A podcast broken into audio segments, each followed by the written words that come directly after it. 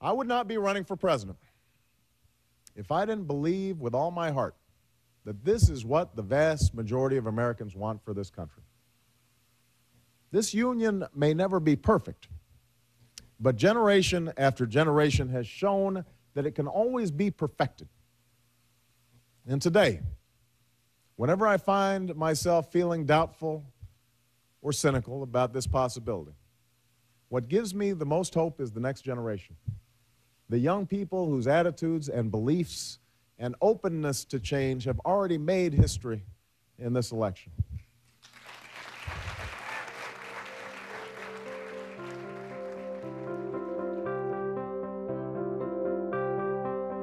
Welcome to 10 Minutes on Democracy. That moment of democracy inspiration was taken from then Senator Obama's speech, A More Perfect Union, before an audience at the National Constitution Center in Philadelphia, addressing the subjects of racial inequality and white privilege in the U.S. I'm Jason Franklin, Senior Advisor at One for Democracy, and today is Tuesday, November 16th.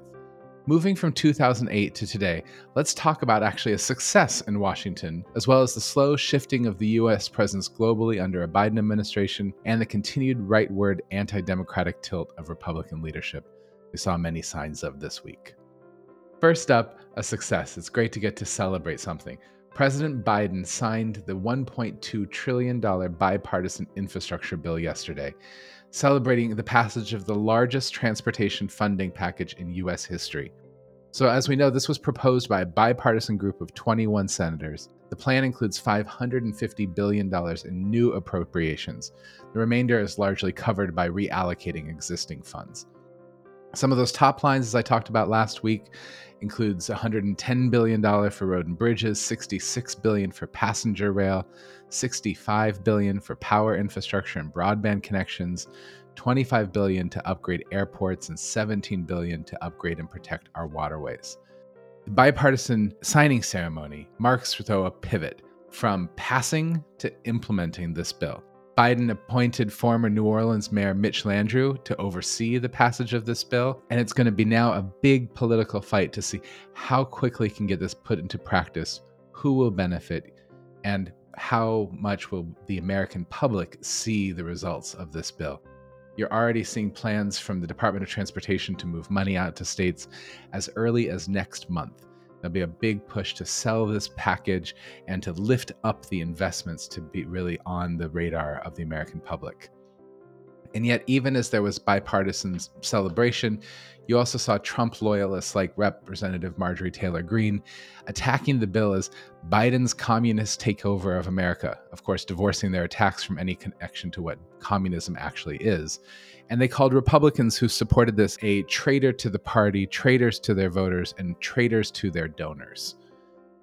Possible to celebrate even for a moment, passing something in a bipartisan way globally, what we're looking at is the US reasserting itself in diplomacy after the Trump administration, but it's been really slow and haphazard progress. So, after Biden appointed John Kerry as a special presidential envoy for climate, US leadership at COP26 was viewed really with a mixed light.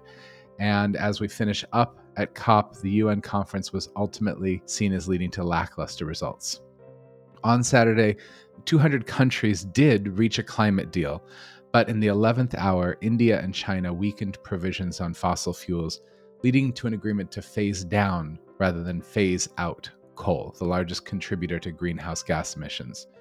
They also promised to give poorer countries $100 billion to fight climate change and to meet again at the end of next year with a bigger promise to cut emissions, but pushing out even farther that needed commitment to cut greenhouse gas emissions by at least 50% by 2030 left advocates frustrated to say the least, and our planet at continued risk.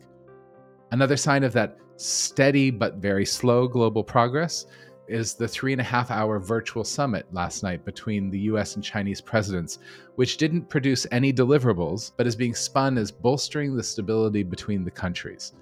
As Biden says, they're working on guardrails between American and Chinese interactions, and the Chinese media talking about how the two great countries of US and China didn't need to sail into one another. So, hopeful in terms of stability, frustrating in terms of less progress. But that's what you get when you're kind of coming back from a real attack on diplomatic relationships under a Trump administration. Coming back to developments impacting our democracy here at home, um, after weeks of ignoring a congressional subpoena, Steve Bannon turned himself into the FBI yesterday on charges of criminal contempt of Congress after he refused to cooperate with the House Select Committee investigating the attacks on the Capitol. Of course, prior to turning himself in, he found time to do a radio show where he told his supporters not to take their eye off the ball and that they would take down the Biden regime. Not really a regime, but that's the language we're now facing and how we have to grapple with it. Also, on Friday, former Chief of Staff Mark Meadows refused to testify before the House committee, also ignoring his subpoena. His lawyers said that Trump had told him not to testify on grounds of executive privilege, but there's no indication yet that Trump has cl- made that claim formally over Meadows' testimony. And it's not just saying don't testify, you have to formally submit a claim certifying that it is covered under executive privilege except most lawyers say that that would be denied, as the courts have largely denied Trump's claims to stop the National Archives from turning over materials as well. This does mark an elevation, though, for sure, as a former advisor is very different than the man who was serving as chief of staff during the insurrection. The other big January 6th news this week was the taped interview of Trump with Jonathan Karl of ABC News, where he defended pretty extensively supporters who threatened to hang former Vice President Mike Pence.